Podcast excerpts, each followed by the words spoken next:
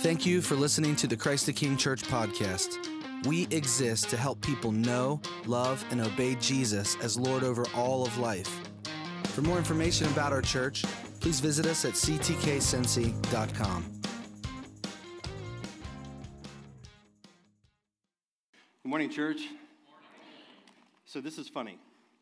Um, over the last hour, I showed up at church and I was like, I don't know where my Bible is. Um, and so I've been walking around, I'm looking in my office, went upstairs, went downstairs, looking everywhere for my Bible. And so I called Laura or I texted her, and I'm like, Laura, can you see if I left it, you know, if I brought it home and left it there? And so uh, she like found one and brought it. It wasn't the one I normally use, but um, she she grabbed one that was in the place where I normally leave it and brought it with me, or brought it with her and gave it to me. So I, I have it here, um, the Bible that she brought. And so Alex prayed. I walk up here, and I'm like, there's stuff here on this uh, on this pulpit, including this Bible. so, um, I mean, I, I literally just now did not know where it was, and I'm like, here it is. And uh, so I will preach with this one, and this one will, will just hang out there underneath. I'm, so I have a thing about losing Bibles because I had, um, during COVID, we had a live stream. So we're doing live stream here, and um, so I could just leave stuff laying around because nobody was in the building throughout the week. And between one Sunday and the next Sunday, um, the Bible that I uh, had been preaching with for years disappeared. And to this day, I have no idea where that Bible went. And I'm, I'm, thinking, where could it have gone? That Bible was, nobody was in this building, and you'd have to be a pretty sick person to steal a Bible. Um, I mean, we have janitorial people that come in here. So I was just like, I didn't know what happened to it. And so I was like thinking, is this happening again? Did, I, did somebody take a Bible again? But no, here it is. And with that distraction out of the way, we can move on. Good morning, church. How are you today? Feeling good? Well, I'm feeling good. Um, we are going through a series in the Gospel of Luke. And um, today we're going to talk about living like Jesus could return at any moment, um, living in light of the return of Christ, being ready for the return of Christ. Um, that's what we're going to be talking about today. Um, in fact, one of the verses that um, we'll, we'll look at, Jesus, one of the things that he says is, You must be ready, for the Son of Man is coming at an hour that you do not expect. So, this is uh, something that's a good thought exercise for us to do, for you to think about this. What would you do differently if you knew Jesus would return tomorrow at 4:37 p.m.? What would you do differently between now and then if you knew exactly when Jesus was going to return and you knew that his return was imminent, that it was going to happen within the next day and a half or so? What would you do if somehow you knew that today was going to be the last full day of your life. Now, if you're an atheist, then this life is all you've got. You're, you're not thinking about eternity because you don't believe in that sort of thing. So, if you're an atheist, then you're going to make the most of whatever time you've got left because this is all you've got. You're going to enjoy it because it's all there is. Um, if you know Tim McGraw, you know Tim McGraw, he's got that song. It's like, live like you're dying. You know the song? Um, no? Anybody know the song? Okay, okay, thank you. Um, I was like, my pop cultural references keep getting more and more obscure the older I get. Uh, so, so I do know this song, and I was just like, Tim McGraw says he would go skydiving, Rocky Mountain climbing, and he would ride 2.7 seconds on a bull named Fu Manchu. And he goes on from there, but I'm, I guess that's uh, important to Tim McGraw. But Jesus is not talking about what's on your bucket list. He's not talking about having a lot of fun because you're going to die someday. What Jesus is talking about is living as faithful servants who are watchful, who are anticipating the return of Christ. And this is something that all Christians believe that Christ will return. In fact, it's in one of the ecumenical creeds, the Apostles' Creed says this Jesus ascended to heaven and is seated at the right hand of God the Father Almighty. From there, he will come to judge the living and the dead. So, Jesus is teaching us to anticipate his return and to live faithfully because he is going to reward those who are faithful servants. So he's telling us we've got important work to do until he returns. And so we should always be ready for it. Ready to obey Christ in every situation. Ready to tell other people about Jesus. Ready to stand firm for the truth of the Bible. Ready to make a defense for our faith. Ready to meet the needs of others as we have opportunity. Always ready. Let's dig in. Luke chapter 12. Luke chapter 12. I want to read the entire text to you, and then I'm going to switch over to technology mode, and we'll, we'll do some markups again. I tried that last week, and uh, I want to keep experimenting with that until you know, see, we'll see if that's something we want to make permanent. But Luke ch- chapter 12, beginning in verse 35, says this Stay dressed for action. Jesus is speaking here. Stay dressed for action and keep your lamps burning and be like men who are waiting for their master to come home from the wedding feast, so that they may open the door to him at once when he comes and knocks. Blessed are those servants whom the master finds awake when he comes. Truly, I say to you, he will dress himself for service and have them recline at table, and he will come and serve them. If he comes in the second watch or in the third and finds them awake, Blessed are those servants. But know this that if the master of the house had known at what hour the thief was coming, he would not have left his house to be broken into. You also must be ready, for the Son of Man is coming at an hour you do not expect.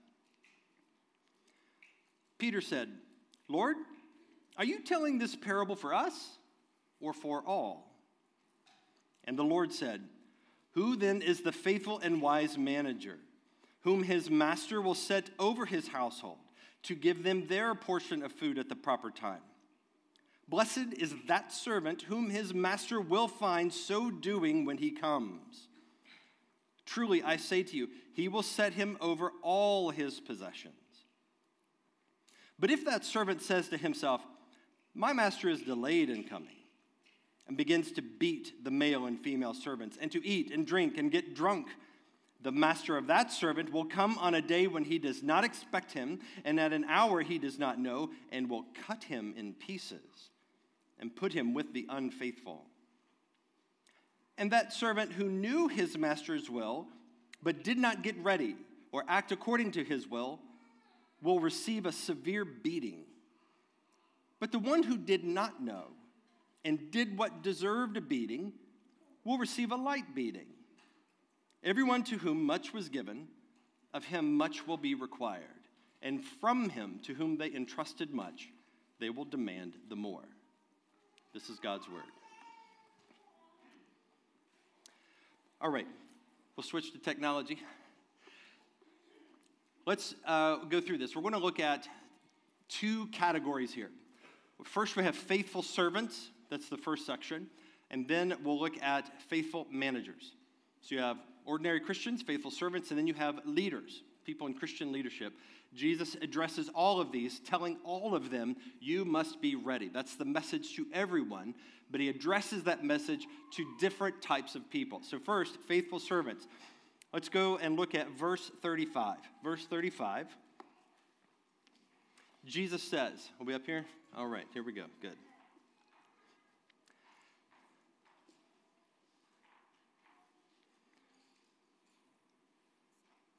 Oh, here we go. All right. Oh, no, come back. Come back to me here. All right. Stay dressed for action. Stay dressed for action and keep your lamps burning and be like men who are waiting for their master to come home from the wedding feast so that they may open the door to him at once when he comes and knocks. Here's the metaphor the master is away at a wedding feast. And a lot, a lot of times these are like here, you know, we go to a wedding at 2:30 in the afternoon, and you know, could be home later on that evening. But in the ancient world, um, a wedding feast could go on for days. Um, it could be long, elaborate celebrations. And so when the master went away, he had these servants in his house. And he left these servants in charge of the house to keep watch over it, to keep watch over his possessions and take care of his, his belongings, to keep everything in order until the master returned from the wedding feast. But since they don't know how long he'll be gone, he could be delayed, it could be any length of time. Since they don't know when he'll return, they need to be ready all the time because they want to have things ready for when he comes back and knocks at the door and they open it to him. So he tells them that they need to be ready all the time. And Jesus is saying in his teaching here, be like those servants who are always ready. How are they ready? Well, one, they stay dressed for action. Two, they keep the lights on. They don't turn the lights out and go to sleep. They keep the lights on, they stay watch. And three, they are men who are waiting. They're watching, they're anticipating his return.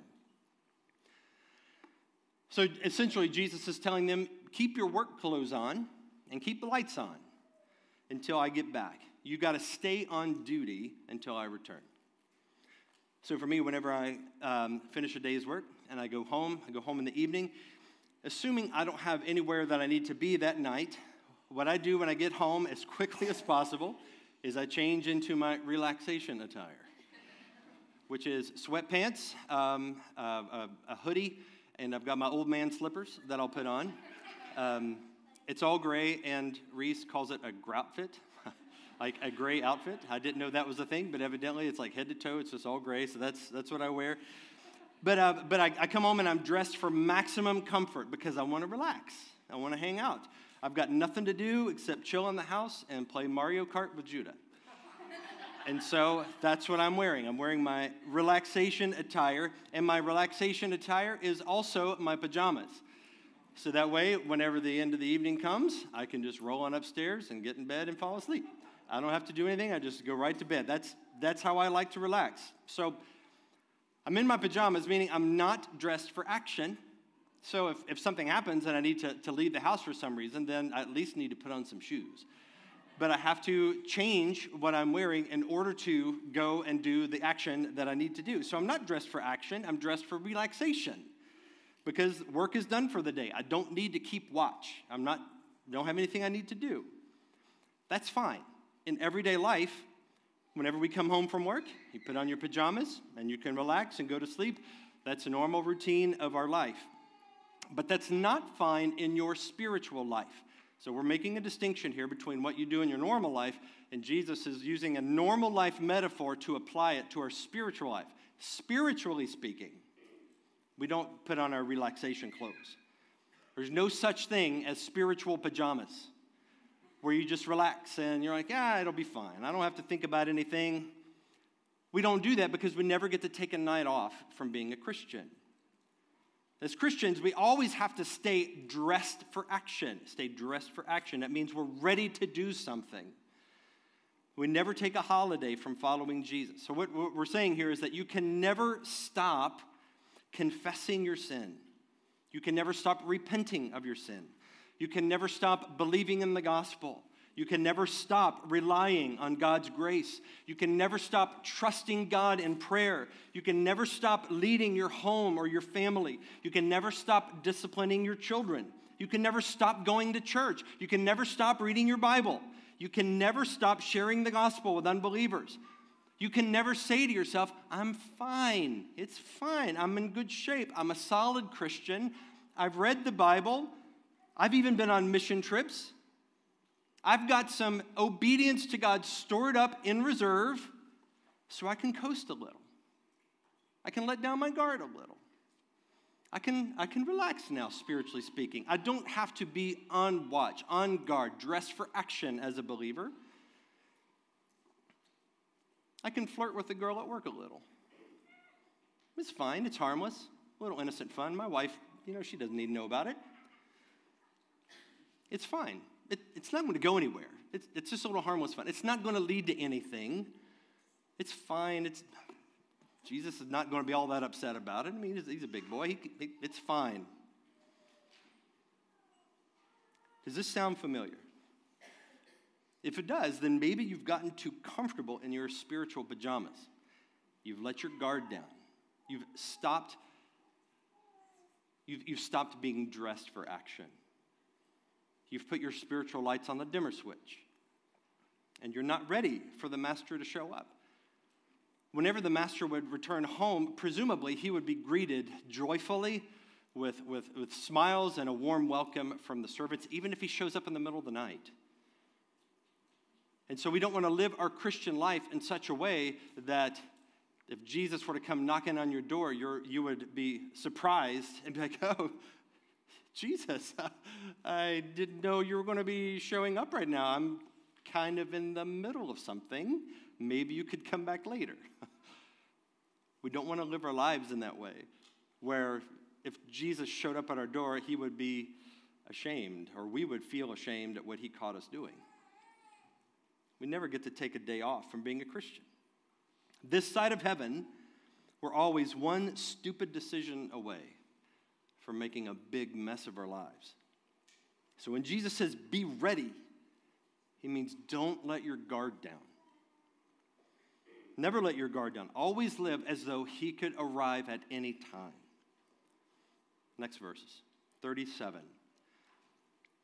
Blessed are those servants whom the master finds awake when he comes. So blessed means there's a there is a blessing, there is a reward, there's something good about the servants whom the master finds awake. They've not gone to bed, they've, they've stayed on guard. Now, listen to this. Truly, truly, I say to you, he, meaning the master, he there is the master, will dress himself for service. That's weird. And have them recline at table. And he, again, here's the master, he will come and serve them. The master is going to show up, and when he finds the servants doing what they were supposed to do, he's pleased with them. And so the master comes and he says, Hey guys, you've done a great job. I want you now to come, come sit around this table. I want to dress myself for service. I'm going to prepare the meal, and I want to come and I want to serve you. I want to bless you, reward you for your faithful service. But know this that if the master of that house had known at what hour the thief was coming, he would not have left his house to be broken into. He changes the metaphor a bit here to a thief coming at night. So he's saying the master would not leave his house unguarded, he left the servants there to guard it. And then he says, You also, meaning you, the people, his audience, must also be ready. Why? For the Son of Man, who is the Son of Man? That's Jesus. He is the Master. He's the Master here. Is coming at an hour you do not expect. So, readiness, our readiness is based on the idea that Jesus could show up at any time. So, whenever Jesus comes back, what will, how will he find us? Will he find us faithful? And whenever he does return, he's now back at the house. Now he is there, he is in charge. And he's telling them, now that I am back, now is the time where you can let your guard down and relax now that you're home. And that's referring to the heavenly state. Whenever we are with him in eternity, that's the time when we let our guard down. That's the time when we're not having to stay awake, stay alert, because we will no longer be inhabiting a sinful world where there are spiritual threats and dangers all around. We'll be in a place of total safety and protection in God's full expression of his kingdom. Then we can let our guard down. But until then, we have to be ready. So Jesus reminds them of the generosity and grace of the master. When he returns, the master will serve the servants. All right, verse 40 or 41. Peter then, he, he uh, jumps in here with a question. And he said, Lord, are you telling this parable for us or for all? For us, that's the 12 disciples. Or for all, that would be all his followers. So Peter is saying, like, Jesus, is this, are you telling this something that is just an exclusive message for those of us who are your 12, your inner circle? Or is this a general discipleship lesson? Now, what Jesus is going to do here is he's going to shift the focus and, uh, and, and t- give a specific lesson to leaders. So, what I've said so far is a message that generally applies to all Christians, all servants. But now we're going to look at Christian leadership because Jesus has a particular message for Christian leaders. And his response indicates that there is a specific application for Christian leaders, which would be um, elders, pastors, or it does generally apply to anyone who is in Christian ministry. So the next section focuses on that elders, pastors, people that are in Christian ministry of some sort. And he's going to take the previous lesson about servants and he's going to apply it to people that are in leadership, they're in ministry, uh, particularly elders and pastors, because they're appointed over the church. So the most direct application are to those that are appointed as leaders over the church. So the idea goes like this If God calls the servants of the house to stay dressed for action, then how much more would the managers of the house need to do so? And if God rewards the servants of the house for faithful service to their master, how much more will he reward the managers of the house? That's where he's going here. And there's a principle at work here this principle is, is stated explicitly in verse 48. We'll get to there um, in a few minutes. But the, the verse 48, it says, To whom much is given, much will be required. That's the lesson that Jesus, he states the idea at the end, but I'm going to give it to us here now so we can work with it as we're going through the text.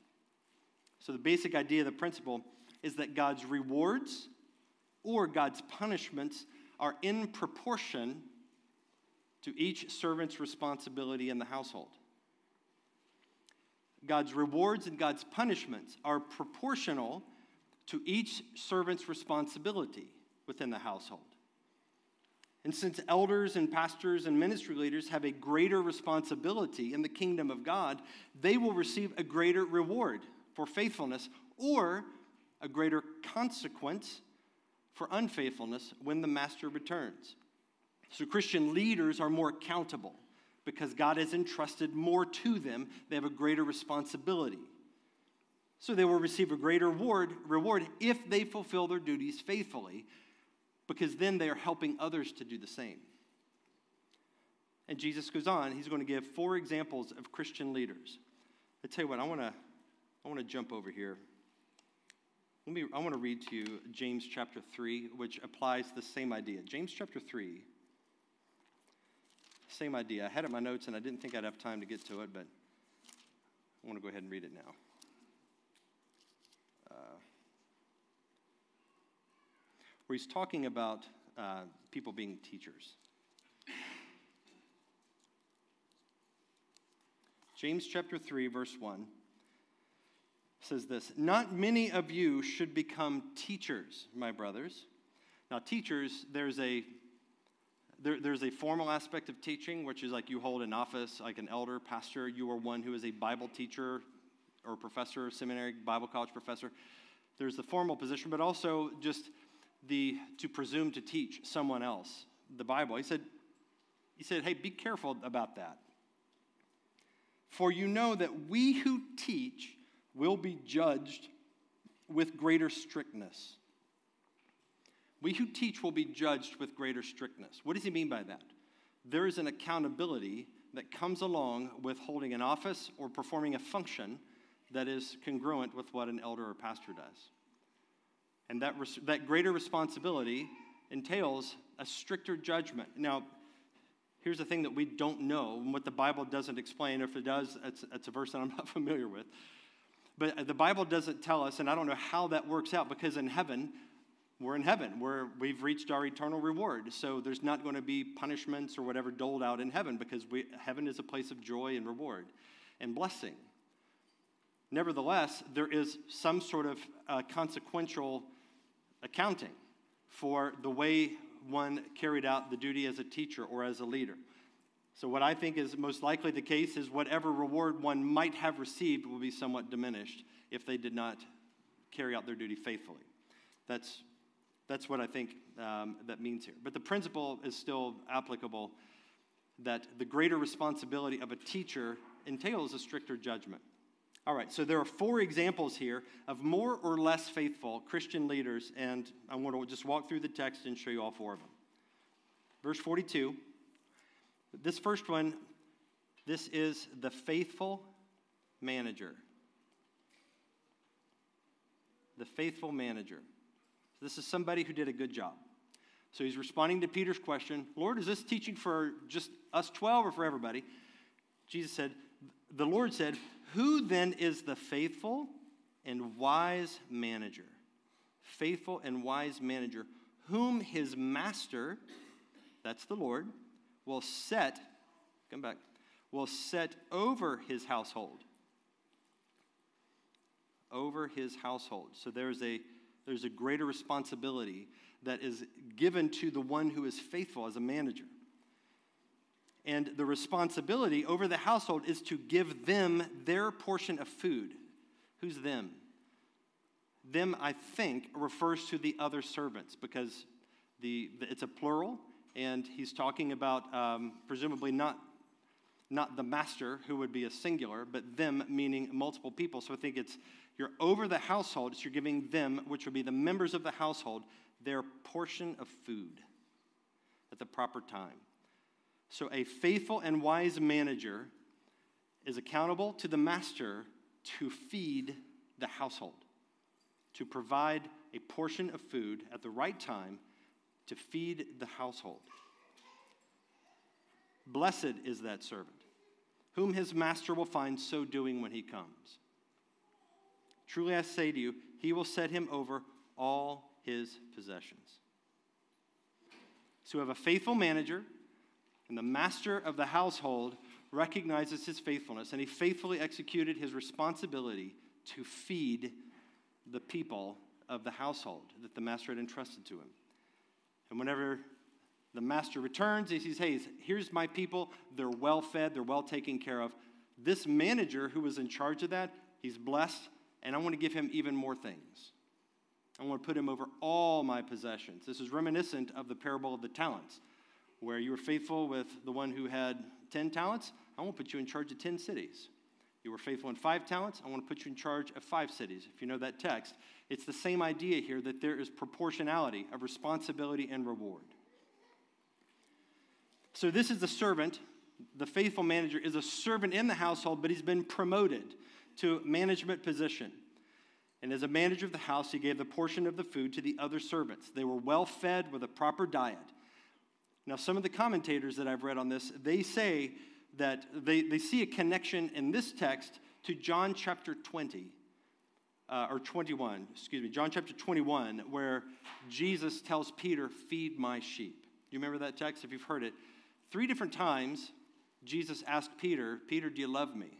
And Peter's like, Of course, Jesus, you know I do. Jesus said, Feed my sheep. Peter, do you love me? Come on, Jesus, it's me. I'm Peter. You know I love you. Feed my sheep. Peter, do you love me? Jesus, you cut me deep just now. That hurts. You know I love you. Feed my sheep. Commentators see a connection here because a faithful pastor or elder is responsible for feeding the congregation. And the feeding is not a potluck or pot providence, whichever the case may be. Feeding a diet, a steady, healthy diet of the Word of God. That is what a faithful pastor or shepherd does. They feed them the Word of God. That is his biggest responsibility. The highest responsibility of a, of a pastor or an elder is to faithfully preach and teach the Word of God and to make it plain and to make it clear. That's food for God's people. I'll read to you from Colossians 4. This is the Apostle Paul. Just notice some of the similarities in language here. Continue steadfastly in prayer, being watchful in it. That's the same idea as being ready. Being watchful in prayer with thanksgiving and then he says, hey, pray for us too. At the same time, pray also for us, meaning Paul and the other uh, ministry leaders, that God may open a door to us for the word to declare the mystery of Christ, on account of which I am in prison, that I may make it clear, which is how I ought to speak. A clear declaration of the word of God is the responsibility of a faithful shepherd, a faithful pastor or elder. And that's what Paul is saying. They're saying, That's my job. And pray, pray that I can faithfully execute my responsibility. And so, what Jesus is promising here is a reward for those that do this. He, will, he promises to give them even more responsibility as, as the reward of their faithful ministry. So that's the first guy. The first guy is the faithful manager. Now let's look at the second guy. This guy is the wolf. So we're going from one extreme to the other. So you have the faithful manager, and then you have the wolf, and the next two are in the middle. So we're on one extreme, now we're going to the other extreme. But if that servant says to himself, which servant? This is the servant that's put in charge of the master's house. My master is delayed in coming. And he begins to beat the male and female servants and to eat and drink and get drunk. The master of that servant will come on a day when he does not expect him, and at an hour he does not know. This is hard, and will cut him in pieces and put him with the unfaithful.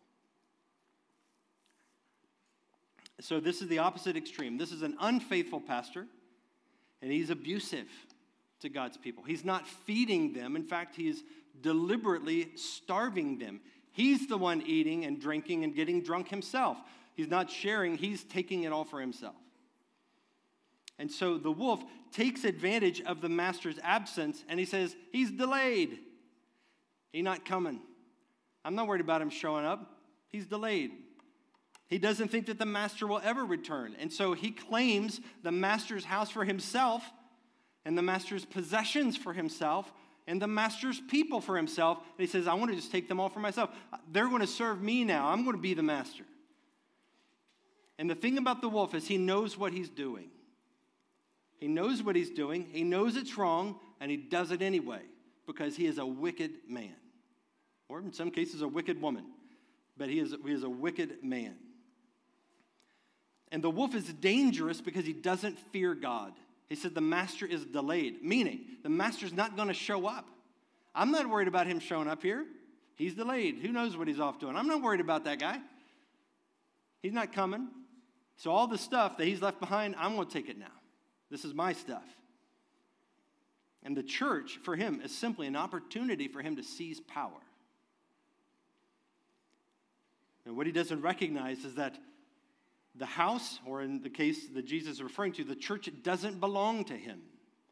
It belongs to the master. The church belongs to Jesus. It's his church.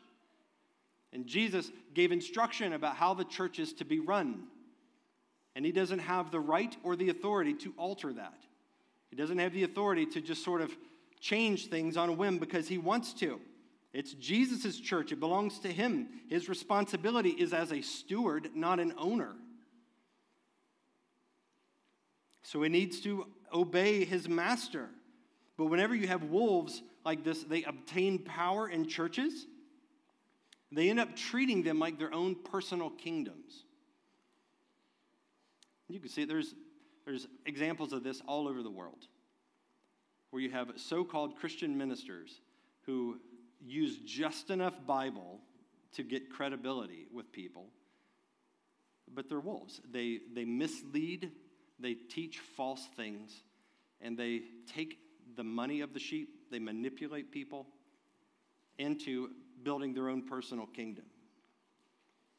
They use and deceive God's people to get them to serve their own agenda and not the agenda of the master.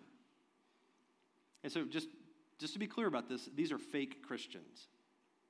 They're counterfeit Christians they're not true believers, we will not see them in heaven. How do we know that? Well, the last verse I think makes it pretty clear. Verse 46 here The master of that servant will come when he does not expect him, and at an hour he doesn't know, and will cut him in pieces. So there's the destruction of the body, and will put him with the unfaithful. There's the destruction of the soul. It seems pretty evident to me that this man is not a believer. And yet, this man has the title of pastor, elder, ministry leader, missionary, evangelist, whatever. But what is he doing? He's not doing the master's will. He's doing his own will in the master's name, and he's hurting people. He's lying to them, and he's using them and taking their money that they are giving, presumably in a desire to, to further the kingdom, but he's enriching himself. And it's not, I mean, it could, the most obvious examples are the, the private jet guys. You know, these guys that, you know, they, they fly around a private jet. Um, but you, there are any number of versions of this that don't require billions of dollars. And that, it's, it's, it's the heart attitude of this is mine, I want to do what's mine, I want to serve my own agenda, and I don't care about, care about the people. So they're false prophets, false shepherds, and they're condemned in Scripture. In one way, ordinary servants, the first group of people that we talked about towards the beginning of the message, the way that we can keep ourselves ready is to be, is to be watchful of that. So to, to be a little more careful about anything that you might read on the internet or that any, any preacher that's on TV. I don't know if that's really a thing in, in y'all's generation, but in my generation, that was a big deal. It's like you have these guys that have these big, big, uh, huge TV, media ministry type of things, but just to be careful about that.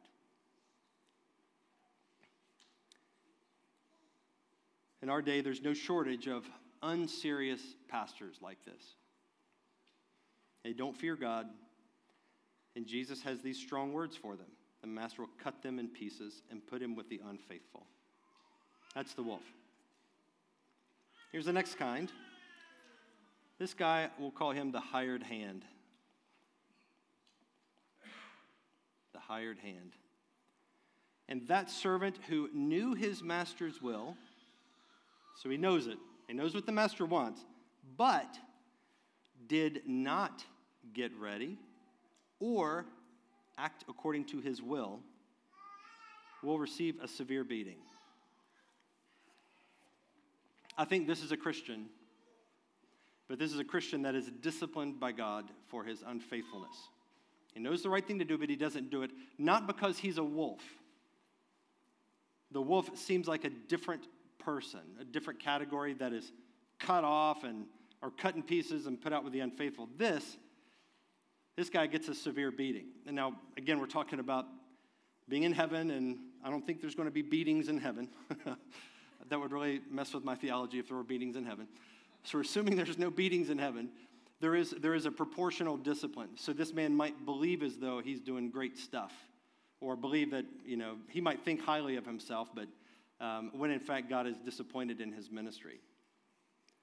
And so he says that uh, he knows what to do, he knows the right thing, but there's any number of reasons, we were not given the reason, but he does not get ready and he does not act according to God's will.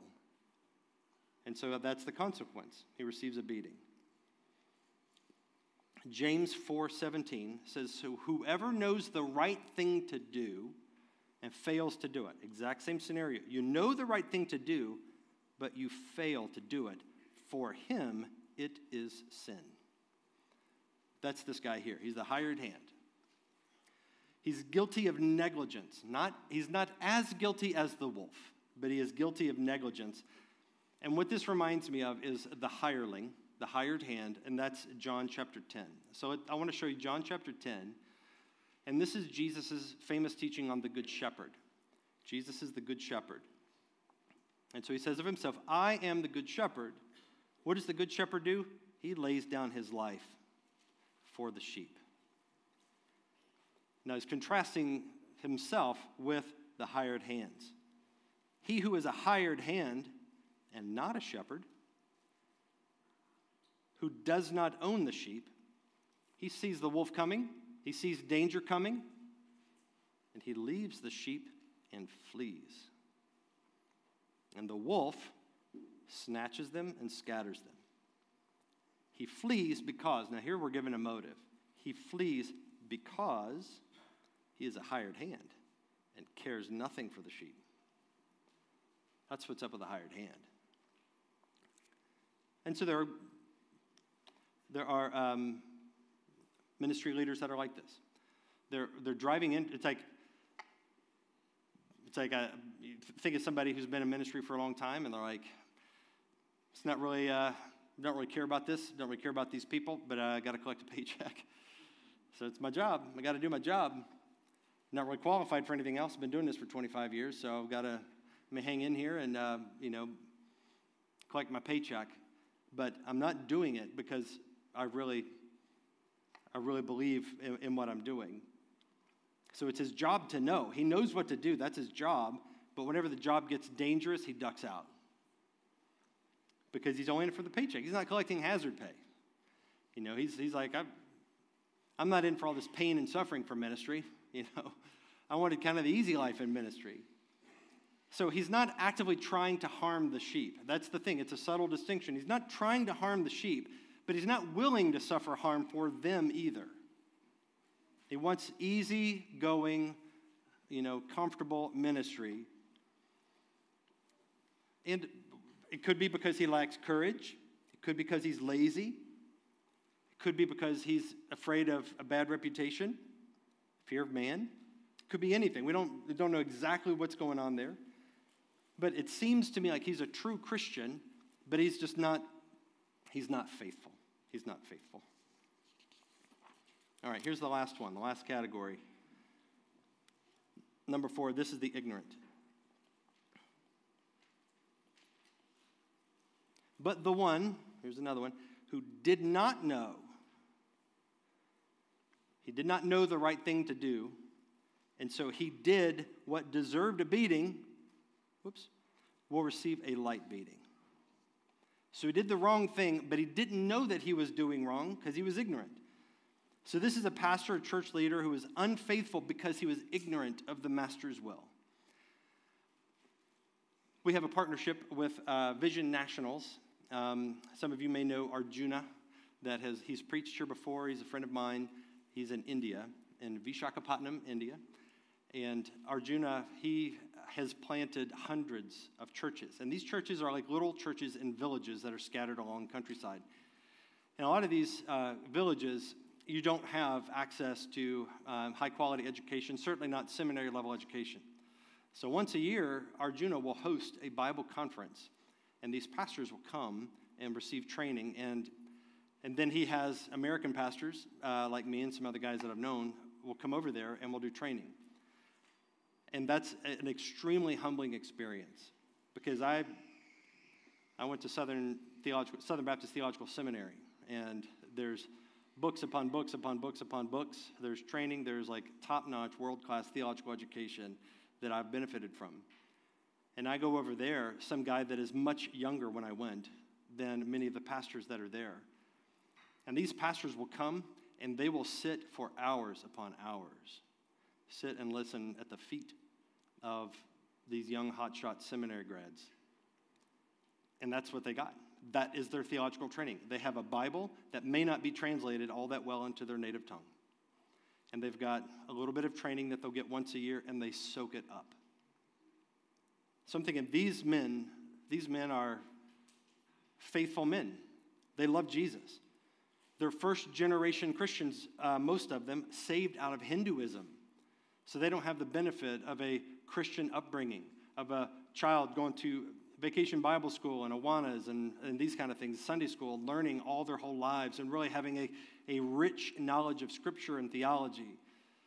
They've just got, they've got kindergarten level theological education, but they need, they need pastors, they need shepherds. And so they are deployed and they are set over these little households, these spiritual households, these churches.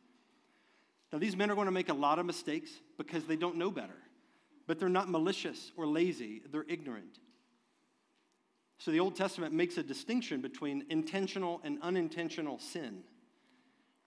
And that's what's going on here. Like, they're not sinning intentionally necessarily in their faithlessness as shepherds, it's an unintentional error. It's, it's similar to what Jesus prayed when he was hanging on the cross, when he said, Father, forgive these guys. They don't know what they're doing. They did not know that they were crucifying the Lord of glory. And so Jesus prayed. They don't know. They're ignorant of the gravity of their sin, and Jesus prayed for them. It's the same idea here. So this man did not do his master's will not because he was unwilling, but because he was uninformed. All right, here's the last verse. This is the principle I mentioned to you earlier. Everyone to whom much was given, of him much will be required. So the much that is given corresponds to a much that is required. And from him they entrusted much, they will demand the more. So the principle is that everyone is held accountable according to what they've been given. God, and that's, that's a principle that applies to everyone. We are held accountable as stewards of what God has given us. And so if we were to take three minutes and just take inventory of what we have been given as modern Christians in the Western world, we'd be blown away to just, it's a staggering amount of resources and tools that God has given, especially Christians. I mean, you've got in your pocket right now how many translations of the scriptures? Whatever kind of version you want. You've got, we have so much access to resources and tools, and these are gifts, and we're, we are accountable for them. Matthew Henry, let me read you this quote. He said, To who, whomsoever much is given, of him shall much be required, especially when it is committed as a trust he is to account for. Those who have greater capacities of mind than others, more knowledge and learning, more acquaintance and converse with the scriptures, being, meaning being conversant or knowledgeable of the scriptures. To them much is given, and their account will be accordingly. All right, well, let's talk about the gospel as we finish up here, all right? Let's be reminded that the stewardship that has been entrusted to us is the gospel of God's grace. The treasure that we guard, the, the, the thing that God has given to us, is not a religion of works where we earn our salvation by being faithful to something. We don't earn our salvation by being good. Rather, our treasure is the gospel of Jesus Christ, where we are saved by grace, not by our own righteous deeds. So we're not saved by doing good things or being faithful. We're saved based on our faith in Christ and his righteousness, and he loved us and gave himself up for us and for our salvation. So these words that Jesus has, I mean, it's when you hear about you're accountable for the things that God has given you, that's, yeah, it could be a heavy weight. Could be a heavy thing to consider, and we should t- consider that because this is what this is the words of our Lord. But we have to remember, we have to take heed that what we're clinging to is the grace of Christ, not our own obedience. Our faith is not in our obedience. Our faith is in the gospel of Jesus Christ, which has the power to make us obedient. And that's a very important distinction. So if you examine yourself, or if we've been sitting here today, as I have done as I've prepared this week, if we examine ourselves and realize, I've not gotten myself ready.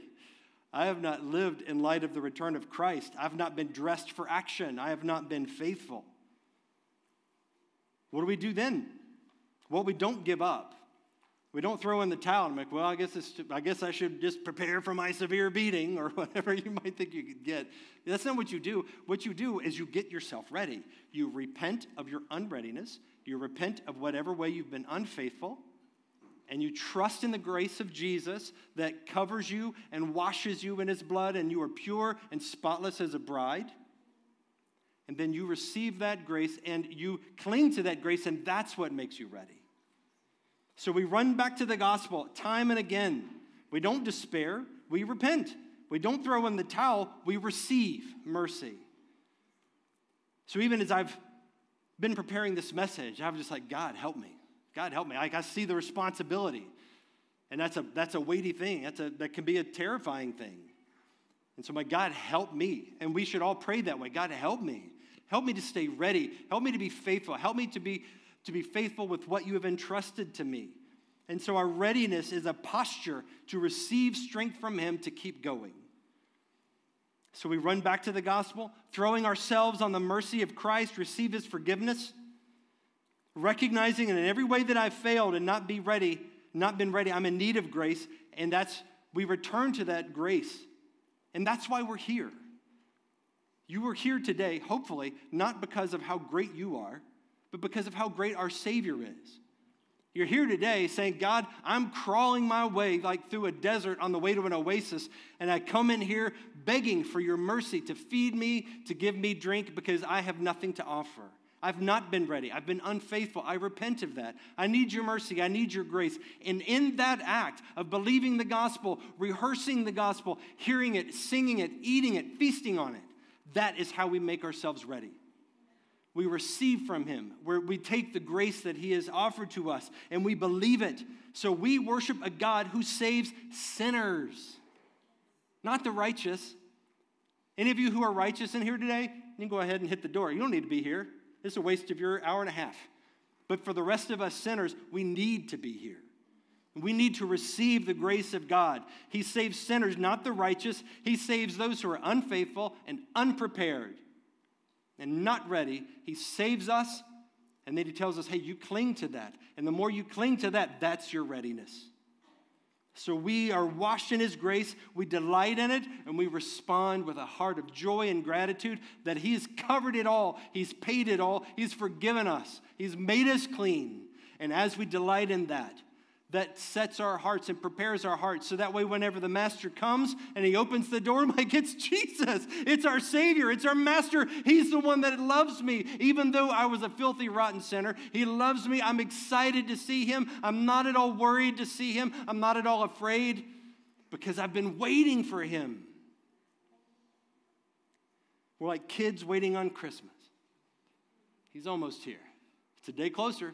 Another X on the calendar. It's almost here. Our Savior's almost here. The Lord of grace is coming. He's almost here. We're thirsty with anticipation, eager for his arrival. We're on the edge of our seat thinking he could be here any moment. I can't wait till he arrives. And when he comes, he's going to knock, he's going to open the door, and we're going to see him face to face. We're going to look him in the eye. And I pray that he will say to each one of us, with a smile on his face, Well done, good and faithful servant. Enter into the joy of your master. Let's pray.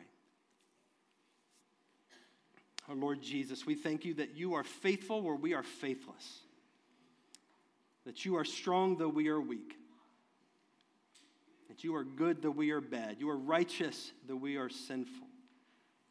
May God be true, though every man a liar. We thank you, Jesus, and we celebrate you, the faithful one, the master of the house, and we're excited and eager, and we cannot wait for your return. Prepare our hearts for your return.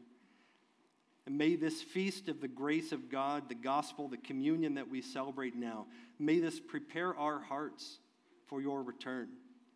That we can be excited and eager in anticipation of your return. Lord, I pray for myself. I pray for Eric, Tough, and Sam. May we be faithful shepherds.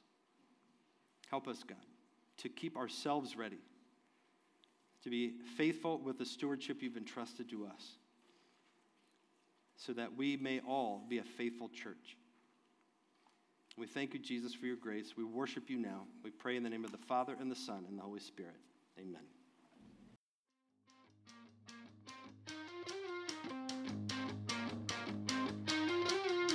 We are Christ the King Church. For more information about our church, please visit us at ctkcincy.com.